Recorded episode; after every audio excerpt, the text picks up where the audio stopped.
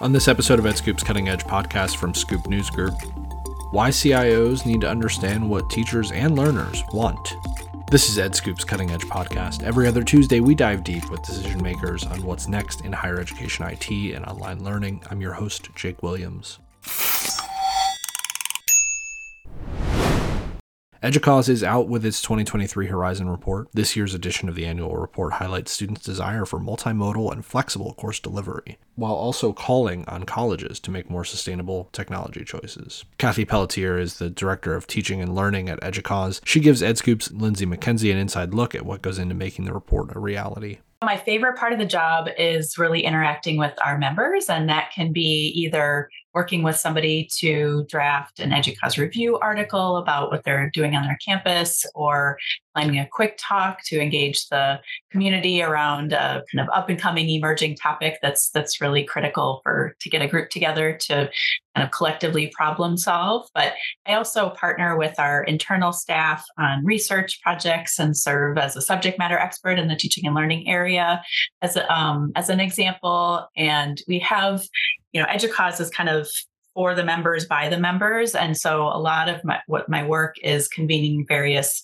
expert panels or advisory committees to really have our members tell us about not only what's important to them on their campuses and what are the um, the opportunities they're seeing or, or problems they're solving that they're problems that they need to solve or um, really pulling them in for their expertise on a particular topic. So, for example, uh, we're kicking off an expert panel today, actually, on generative AI with about 10 of our members to help us produce and prioritize the, the next set of programming for EDUCAUSE around generative AI. I know that you also work on Horizon reports, and I was wondering if you could tell us a little bit about what those are. Yeah, the Horizon report is actually one of my favorite projects to work on and my, my favorite reports.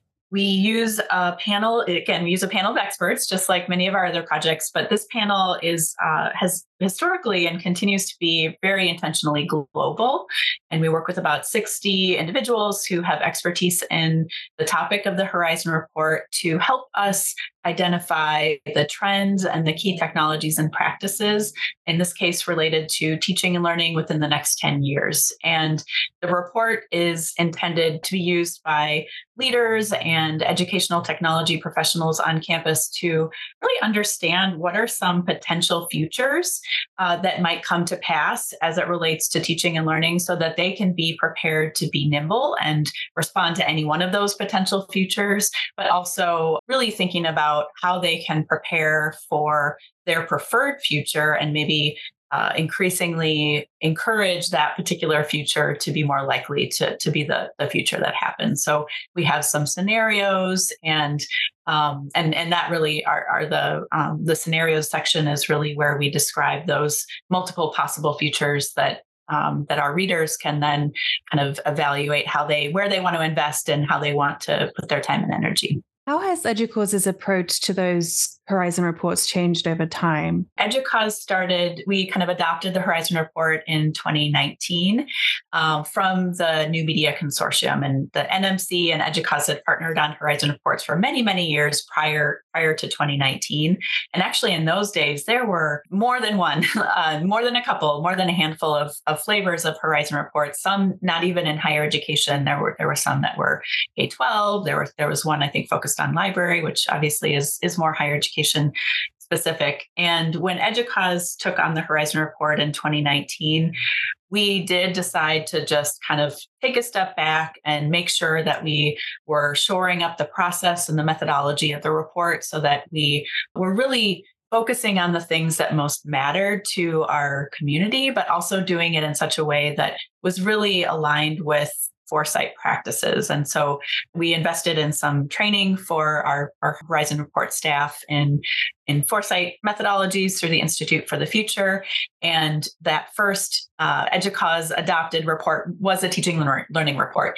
And then as we've refined our process over the last several years, we've added, we keep the teaching and learning report as our, our kind of primary report that we do publish every single year. And then we have time to do a second report every year. So one of the reports that we added is one related to cybersecurity. Last year, we published one on data and analytics. And then this year, we're actually engaged with a panel for a report that will come out later this fall on uh, how we're supporting the holistic student experience. So it's likely in the near future that we'll have the teaching and learning report as the anchor, and then have a second report that that maybe rotates. And we haven't decided yet if we'll have a fourth flavor of report that we'll add after the holistic student experience, or if we'll kind of cycle back to the cybersecurity and then data and analytics and holistic student experience, because those those three topic areas are really important to EDUCAUSE. So we don't want to water down, you know, and, and kind of uh, leave too much time before we would repeat a report in those areas.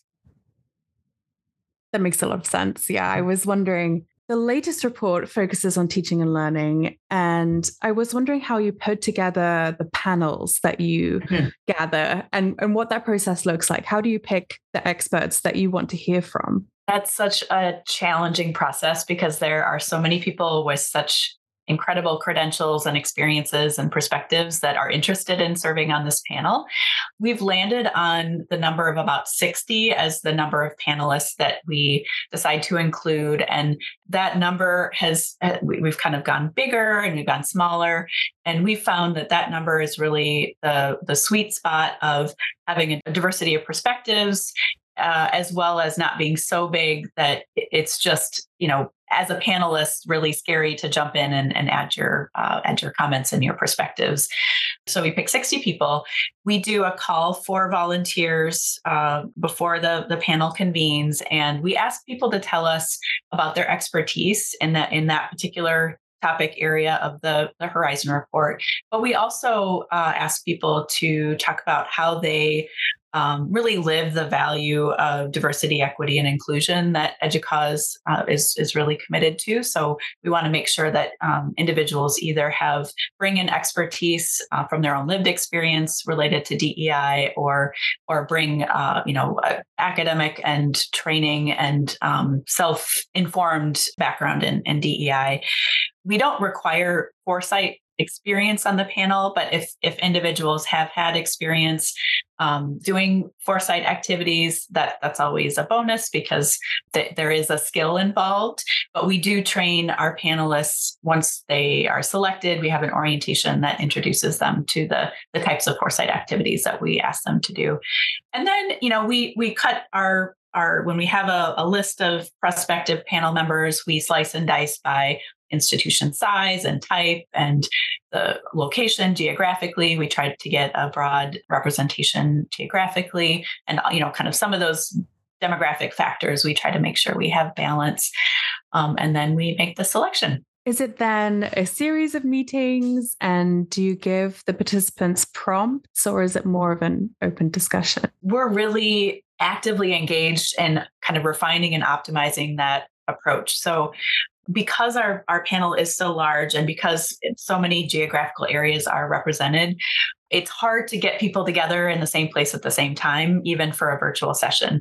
Um, however, we have found that adding a virtual session, an extended orientation at the very beginning, and this year we're actually it'll be the first time we have an extended um, session for scenario development at the very end. Um, that that really is a great way to make make use of people's time in a short space to get a lot of uh, in, impactful input from the panel. So we're kind of testing what that looks like in, in terms of bringing more synchronous activities. We do have a series of asynchronous prompts that we ask the panel to um, engage with. And we use um, Canvas as a discussion board space.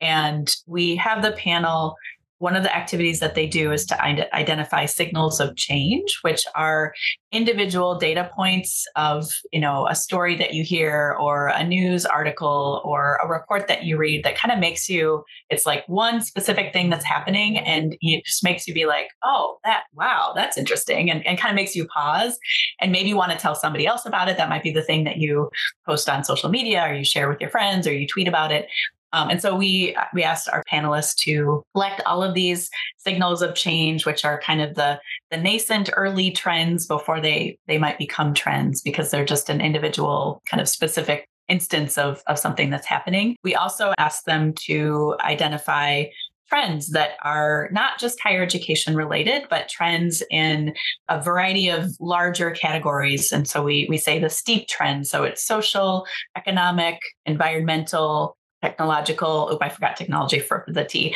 and then P. And um, so we really want to look at these large scale, global, you know, kind of drivers of, of change that are happening, which is really kind of the the soup that those signals are are sitting in that that are going to potentially influence the future then we ask them to think about those trends that they've identified and and assuming that the trajectory of those trends is going to continue we ask them to um, to identify key technologies and practices that either might accelerate those trends or might mitigate the trends if they they might be dangerous and, and potentially negative trends. And so the, the panel will identify those. And for each of the trends and the technologies of practices, we don't just ask them to identify, just tell us what the trends are or the technologies and practices, but we we also ask them to tell us so what. So why is this trend important? What are the potential implications of this trend, or why is this key technology and practice important? And what what are what are some potential impacts or implications of using this technology or practice? Um, and then finally, we ask for evidence, um, and that again might be a news story, it might be a, a report, it might be research, but we try to keep things current as current as possible. And then within that process, we we also add a modified Delphi methodology to the panel. And what that does is it takes all of the input from every individual panelist who are, you know, sharing trends, commenting on other people's trends, sharing potential impacts, evidence, et cetera. But the Delphi method is a, a, method of consensus building in, in large groups. So we take that long list of trends that everyone has submitted and we ask our panelists to vote on those trends. And so from that, that's how we get our top trends and we do the same for the technologies and practices the the panel it's really interesting to hear them to virtually hear them through the discussion board um, really get excited about kind of the me too and i think that's going to be really important as they're they're sharing their um, their narrative discussion. But there's also examples where panelists might say i disagree. I actually have a counter example of that trend or something that might show that it's slowing down or um, are really kind of providing an, an, a different perspective. So it it while we do want to come to consensus to get to the top trends, to see that um, the discussion play out both in the agreement but also the disagreement is is really a, an amazing thing to observe. That is really interesting. I've always wondered how you picked topic that everyone agreed on mm-hmm. because mm-hmm. everyone is coming from very different areas, very different institutions, and I guess they might see different things. So for sure, we're we're actually um, considering ways that we can surface the trends or technologies of practices that went to the cutting room floor that didn't make it to the top because our hypothesis is that those might actually be really more emerging that we need to pay attention to. Maybe they're not right out in front of our faces right now, but things that might have a longer time horizon to come to maturity that we, we might want to have an eye on. So we don't have a product yet or a report figured out about how to how to present those to our community but it's definitely something that like you say there's so many different perspectives that i think it'd be really great to be able to at least shine a light on some of those things even if we don't you know write up a fancy horizon report on it. I think it could be really beneficial for the community to see some of those things. An emerging emerging tech report. Yeah exactly. The latest report i'd love to dig into a little bit. Mm-hmm. What were some of the trends identified in the latest teaching and learning report? And what did you think was interesting about this edition. Mm-hmm. one of the things that i find interesting is both when just holistically looking at those trends of watching trends that have appeared in previous reports. So again these are long-term trends. So seeing the same trend happen twice in twice in a row or three or four times in a row is not a signal that something's wrong with the process or that we're not being original enough. It just means that that trend has a longer tail. So, one of those trends um, that uh, kind of combinations of trends, we had one uh, called out related to micro credentials and another called out related to uh, lifelong learning. That seems to be something that has increased in momentum. Micro credentials have appeared in in Horizon reports, I think the last four or five years in a row the desire of students that they're kind of raising their hands and saying, we want flexible opportunities, we want lifelong learning. I see that maybe as rank kind of ratcheting up the momentum of, of micro credentials as well. Um, another set of trends that I think is interesting is actually in the environmental and the political categories. You know, we at EDUCAUSE have talked for a while about how the, the mainstreaming of hybrid and digital learning. And it's almost like environmental issues are becoming mainstreamed into the conversation on higher education campuses in a way that I think is different from years past, where you know there's awareness of of um, of climate change. Uh, there's awareness of the need to uh, maybe reduce digital footprint, but the fact that one of the trends is actually incorporating uh, environmental and climate programming into academic programs means that we're also teaching the next generation of our students that we need to pay attention to climate issues and environmental issues. So that that's kind of an inter- interesting twist on that one. Um, and then I think you know even similarly politically that political issues out there in the world. I think higher education has been a little protected from these political issues, but increasingly we, we can't escape either. And so some of the increase in nationalism and some increase in um, disinformation that's actually coming from governments is is coming onto college campuses and, and we really need to think about you know whether it's how do we increase our programming on information literacy so students can uh, critically look at news sources and uh, and or information coming from uh, various sources and make a determination of how much they should uh, attend to or you know give give stock in that information. The other thing I think you know that when you think about the Horizon report is you know it's not a crystal ball none of the predictions they're not predictions that are in the horizon report none of the things that we say in the horizon report are necessarily going to come to pass and so when we as individuals or as higher education campuses kind of insert ourselves in the trajectory of these trends, I think we have the opportunity either to cut off devastating consequences at the pass or or really accelerate some of the trends. So one of the things that I think another way to look at the trends, for example, I'll go back to the technological advances and you know the proliferation of hybrid and digital learning, for example, even the flexibility conversation, we see those as good and right because we're helping students learn in new ways and we're using technology to extend teaching and learning um, in different ways than we have before. But if we don't think about some of the accessibility issues that are still a, a, problem for, for many communities in terms of access to high quality broadband or access to devices that can handle digital learning uh, and all of the, the power and the types of processing needed for some of the digital learning opportunities that we might actually exacerbate inequities when we're thinking we're actually adding more flexible options for students. So, so really kind of interpreting some of those trends in relation to possible structural barriers that that we might need to inject ourselves into or try to influence so that we're not uh, hurting students that we actually want to to support and serve. Do you feel like the reports help to move the needle or is it just about like starting a discussion? You know, so one thing I'm really excited about that EDUCAUSE has added to our Horizon Report family are the Horizon Action Plans. So that's a separate publication and those are uh, we just have two so far and we're working on a third. Our first one was related to privacy and that was a spin-off on the cybersecurity report. The next one was um, related to hybrid learning and that was a spin-off of the last year's teaching and learning report um, oh no we have three. The, the third one was data governance. That was a spin-off of the data and analytics report and then we're working on a generative ai action plan that will be a spin-off of this year's teaching and learning horizon report.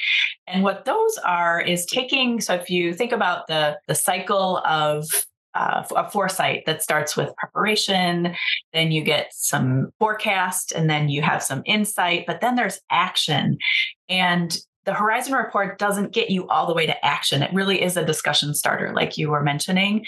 But the action plans, one of the reasons I'm excited about those is that they really both engage a panel of experts to pick a preferred future in that topic. So, our digital and hybrid learning action plan last year, um, we had the panelists describe what that preferred future might look like. And then the panel also describes the, the actions that are needed at the individual campus and collective level to move us closer to that preferred future. We also provide in our action plan kind of a template for institutions to run a, a, similar activity to what we did with the panelists so that at their campus level, they can choose a preferred future. They can decide on which actions they want to prioritize and invest in. So that action step is really important. Otherwise, you know, it's just navel gazing like, oh man, it really stinks that climate change is still still upon us. Oh, you know, oh well. But really thinking about, well, how is climate change the a trend that you really want to make sure that we're mitigating or that we're we're trying to to shift direction for um, and so what actions do we need to take to make that happen? I, I would say um, also just to add a little bit of nuance that when we think about the trends and the key technologies and practices that we don't necessarily think of them in isolation that it really is the combination of these things that is likely to yield a specific future.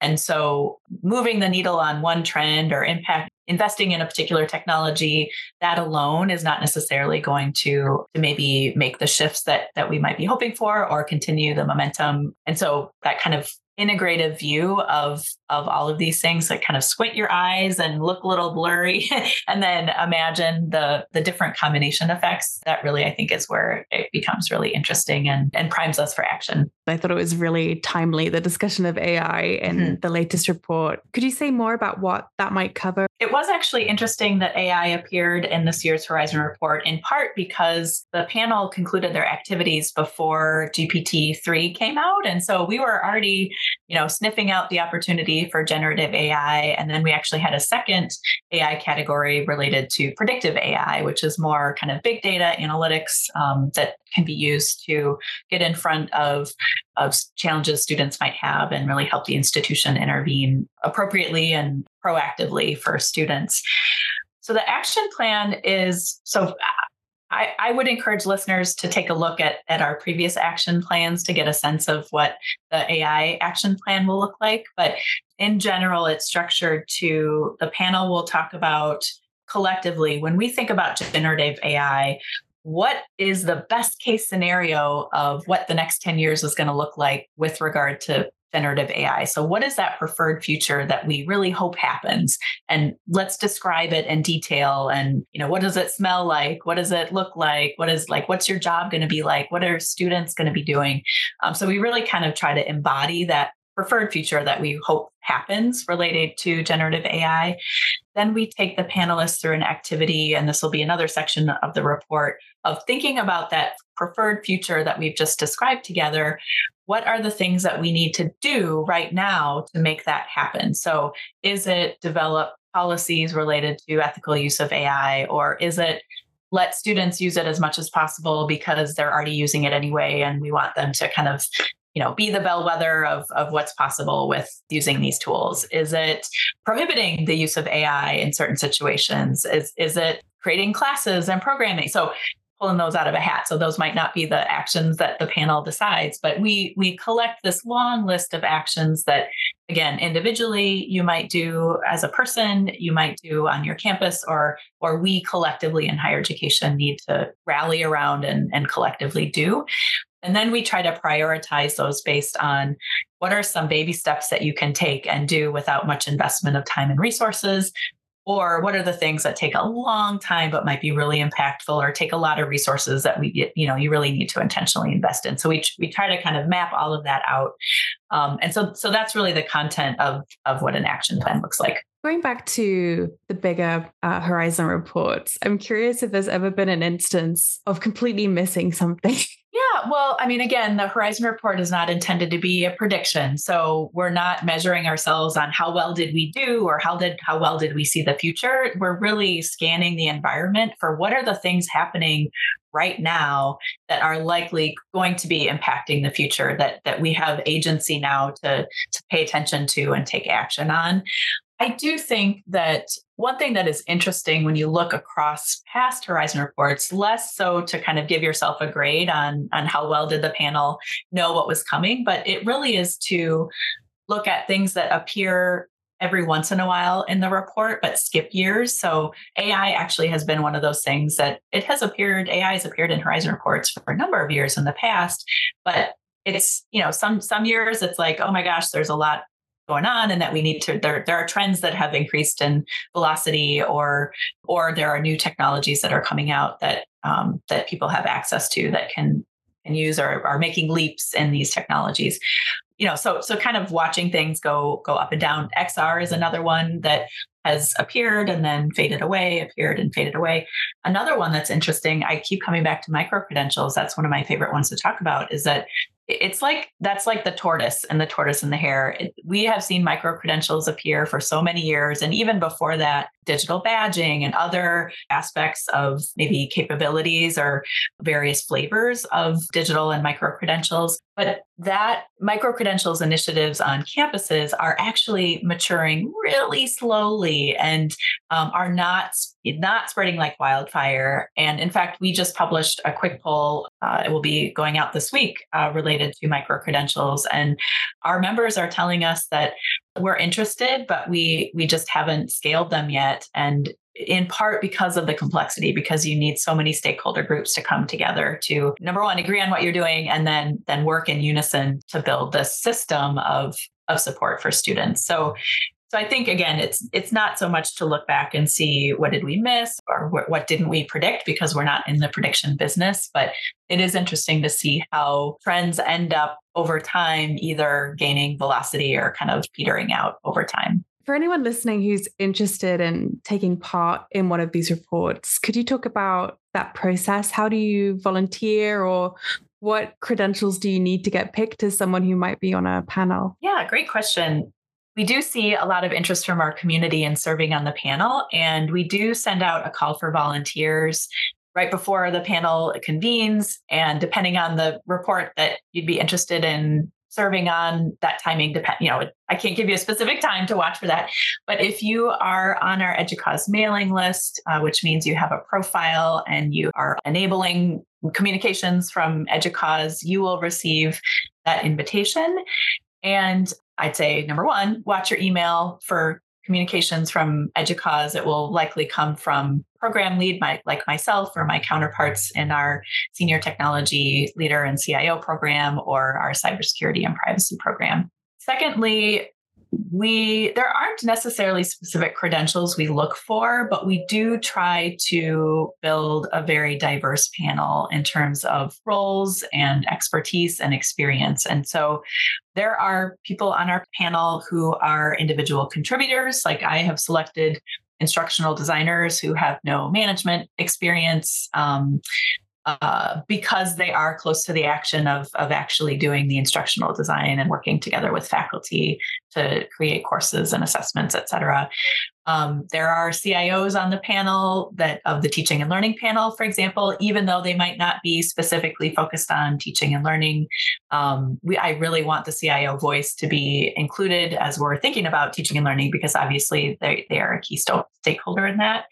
Um, I, there are people who are have been in higher education for decades that um, make a really great case about why their depth of experience is a good fit. And there are people who have been in higher ed for decades who don't make a great case for how their experience fits on the panel. So I think if you are a listener who is interested in serving on the panel, I think the best advice I could give you is to be really thorough and and intentional and thoughtful about how you respond to the prompts in our in the form that we ask you to fill out and and that means telling us about who you are and what you're what you're doing on your campus what your expertise is but also why you think you're a good fit and and um, and how you would uh, bring to life the DE, DEI values that EDUCAUSE uh, holds dear. Um, so just being not taking for granted that your title alone will uh, will get you a spot, but really making the case for yourself.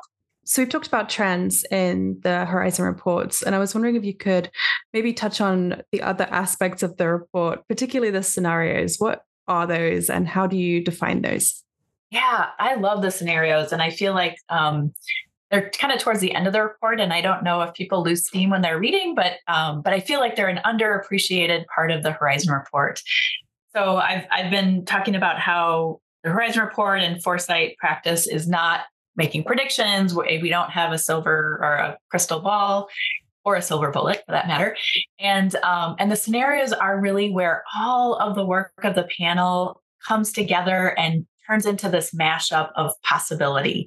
And we provide four scenarios every year. And the purpose of, of these different scenarios is really to illustrate very different and almost extreme um, possibilities for what the future might look like. So one of our scenarios, and they, they all have kind of rules to to what how you think about framing of a combination of the data that the panelists are sharing as they're having their discussions related to the trends and the technologies and practices. So uh, one of our, our scenarios is the growth scenario. And in the growth scenario, the current trajectories of, um, of today are continuing, both good and bad. Um, and we're kind of continuing on the same path toward the future. And so in this particular scenario this year, um, we uh, we picked the uh, the focus on flexibility as the thing that would continue unconstrained. So higher education has embraced uh, flexible learning opportunities, um, whether whether it's based on hybrid learning or micro credentials. And this is leading to increased revenue for institutions. Um, students and employers are happy with um, this flexibility, but and here's where um, where it not not everything is golden or not everything is terrible in, in, in each of the scenarios but we haven't improved made improvements to the systemic barriers such as infrastructure or other um, inequalities and the digital divide has grown larger. So so that's the growth scenario where flexibility has grown unabated. The second scenario is about constraint. And in this higher ed we have kind of a constraining function. So in this higher ed has organized itself around a core guiding value or principle. And and that's that's really drives decision making or or kind of sh- what shapes this future so in this the impact of global climate change have really forced higher education to um, expand flexible degree pathways so here again we hear about flexibility but it's a little bit of a different flavor than in the growth scenario Higher ed is also assuming responsibility for educating students around environmental issues and also achieving carbon neutrality on, on campuses and through daily operations. However, through the disinformation campaigns that we're seeing on the political level, it's actually making it really hard to educate the public about climate issues. So we have this tension between educating our students, but then there's still disinformation about the climate out there. The third scenario usually is the darkest, then there, there's usually not a, a silver lining. Um, sometimes there is, but um, in the collapse scenario, higher education is just breaking down. Stuff is not working, um, and and often leaving many institutions just decimated, having to close or um, or combine, et cetera. And in part, institutions are closing because we're societally moving into the AI powered metaverse, and um, which is really eliminating the need for formal higher education. And while these new educational environments are highly tailored and personalized to individual learners, the human connection is non-existent um, and the improperly trained algorithms are exacerbating society's inequities. So the collapse scenario is one that you know you really want to try to avoid.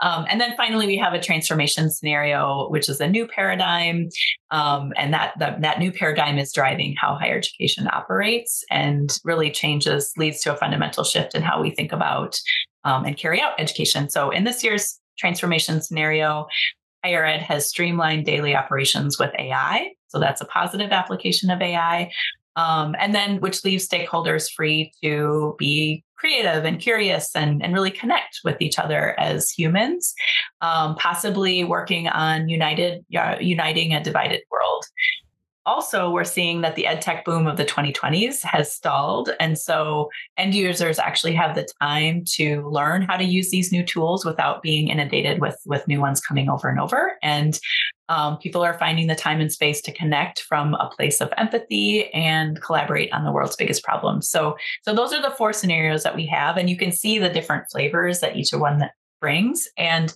the point of those scenarios really is to help people imagine possible futures and then take action in order to reach a future that's probably going to be a combination of these things, but really take action to achieve a more desirable future.